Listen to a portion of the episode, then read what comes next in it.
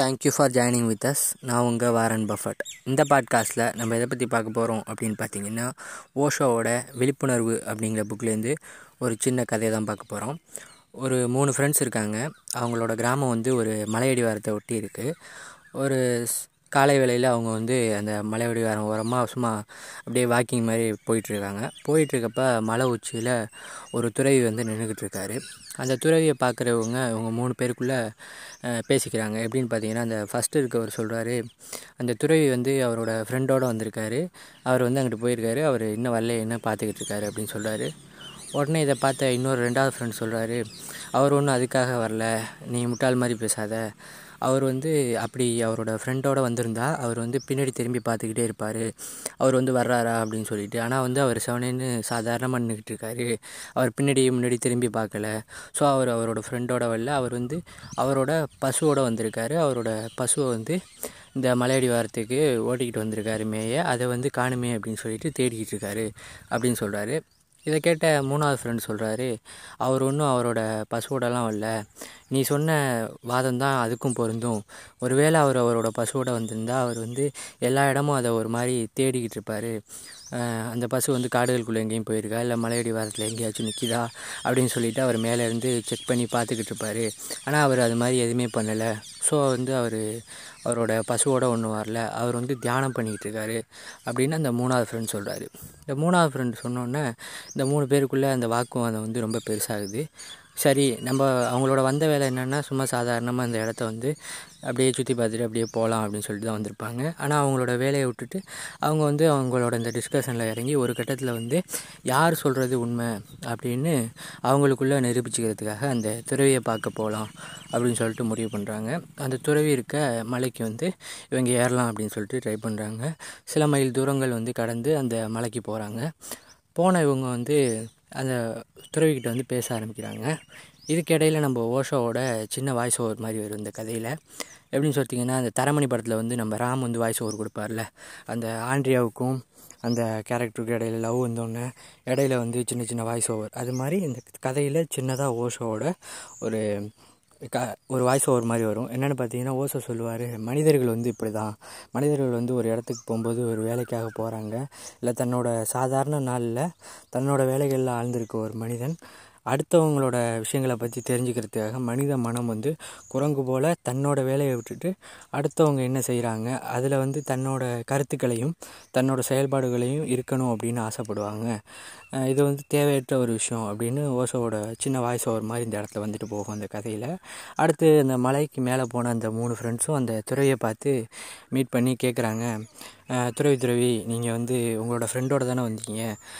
அவரை தானே நீங்கள் தேடிக்கிட்டு இருக்கீங்க அப்படின்னு சொல்லிட்டு அந்த முதல் நபர் கேட்குறாரு அதுக்கு அந்த துறவி வந்து சொல்கிறாரு நான் இந்த உலகத்துக்கு வந்து யாரோடையும் வரல போகும்போதும் யாரோடையும் போக போகிறதில்ல அப்படின்னு சொல்கிறாரு ஒரு கூடகமான ஒரு பதிலை மட்டும் அந்த முதல் நபருக்கு வந்து இவர் கொடுக்குறாரு.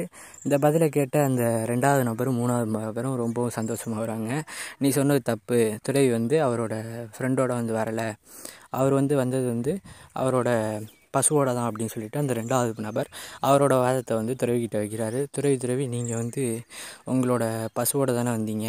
அதைத்தானே நீங்கள் இந்த மலையடி வாரத்தில் தேடிக்கிட்டு இருக்கீங்க அப்படின்னு கேட்குறாரு இதை கேட்ட துறவி நீ வந்து அவரோட பெரிய முட்டாளாக இருப்ப போல். நான் அந்த உலகத்துக்கு வந்து எதையும் கொண்டு வரல. போகும்போதும் எதையும் கொண்டு போகிறதில்ல ஸோ வந்து நான் இங்கே வந்து என்னோடய பசுவோட நான் ஒன்றும் வரலை. இந்த பசு அப்படிங்கிறது இந்த மடத்தில் இருக்கக்கூடிய ஒரு பசு. இது வந்து இந்த காட்டு பகுதியிலையும் மலையடி வாரத்துலேயும் மேயும். இது ஒன்றும் என்னோடய சொந்த பசுவோ கிடையாது. இது வந்து என்னை போலவே இந்த உலகத்துக்கு வந்த ஒரு உயிரினம் அப்படிங்கிற மாதிரி ஒரு இதுவும் ஒரு கூடகமான ஒரு பதிலையை சொல்லி முடிக்கிறாரு துறவி. இதை கேட்ட மூணாவது நபர் ரொம்பவும் சந்தோஷமாகறாரு ஸோ நம்ம சொன்னது தான் ரைட்டான ஆன்சர் நம்ம வந்து சொன்னோம்ல துறவி வந்து இங்கே வந்து தியானம் பண்ணிக்கிட்டு இருக்காரு அப்படின்னு சொல்லிட்டு அதை வந்து தன்னோட ரெண்டு ஃப்ரெண்ட்ஸ்கிட்டையும் சொல்லி சிரிக்கிறாரு. நான் சொன்னது தான் கரெக்டு துறவி வந்து இங்கே தியானம் தான் பண்ணிக்கிட்டு இருக்காரு துறவி நீங்கள் தியானம் தானே பண்ணிக்கிட்டு இருக்கீங்க அப்படின்னு துறவிக்கிட்டே கேட்குறாரு அதுக்கு வந்து இருக்க மூணு பேர்லேயே நீ தான் வந்து அடிமுட்டாள் அப்படின்னு சொல்லி துறவி வந்து தியானம் அப்படிங்கிறது வந்து நம்ம பண்ண வேண்டிய விஷயம் கிடையாது. நம்ம எந்த சூழ்நிலையில் இருக்கிறோம் அப்படிங்கிறதெல்லாம் அதுக்கு வந்து தியானத்துக்கு வந்து ஒப்பாது. தியானம் வந்து தான் இருக்கிற நிலையிலேயே யார் வேணாலும் பண்ணலாம். அவங்க எந்த சூழ்நிலையில் இருந்தாலும் பண்ணலாம். தியானம் அப்படிங்கிறது ஒருத்தர் மெனக்கட்டு செய்ய வேண்டிய விஷயம் கிடையாது. அது ஒரு நிலை.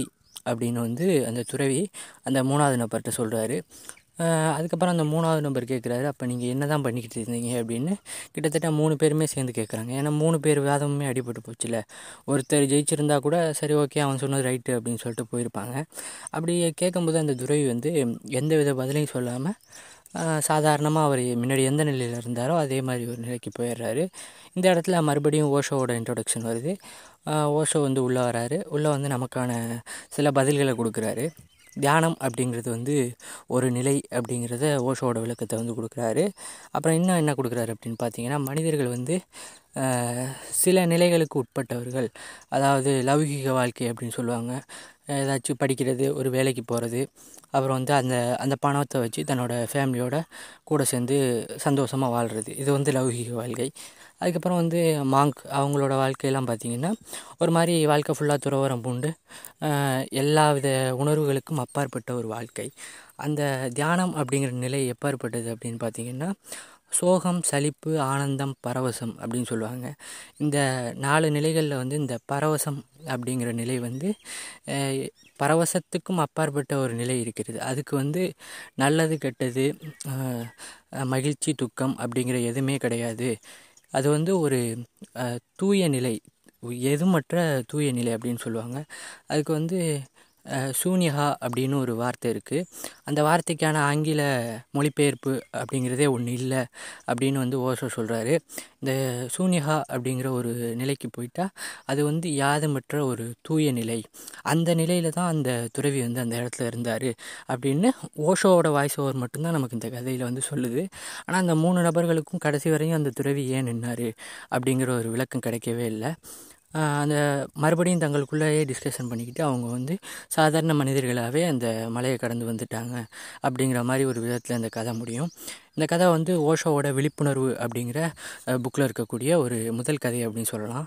மற்ற புக்ஸை சொல்கிற மாதிரி இந்த புக்கை வந்து இந்த புக்கில் எவ்வளோ இருக்குது இந்த புக்கை இவர் எழுதியிருக்காரு நீங்கள் படிங்க நல்லாயிருக்கும் அப்படின்னு சொல்ல எனக்கு விருப்பம் இல்லை. முதல் கதையே ரொம்பவும் ஒரு வித்தியாசமாக இருந்ததுனால இதை வந்து இந்த பாட்காஸ்ட்டில் சொல்லணும் அப்படின்னு ஆசைப்பட்டேன். அதனால் சொன்னேன் நீங்கள் வந்து இந்த ஓஷோவோட இந்த விழிப்புணர்வு அப்படிங்கிற புக் படிங்க ரொம்பவும் யூஸ்ஃபுல்லாக இருக்கும் அப்படின்னு நான் நினைக்கிறேன்.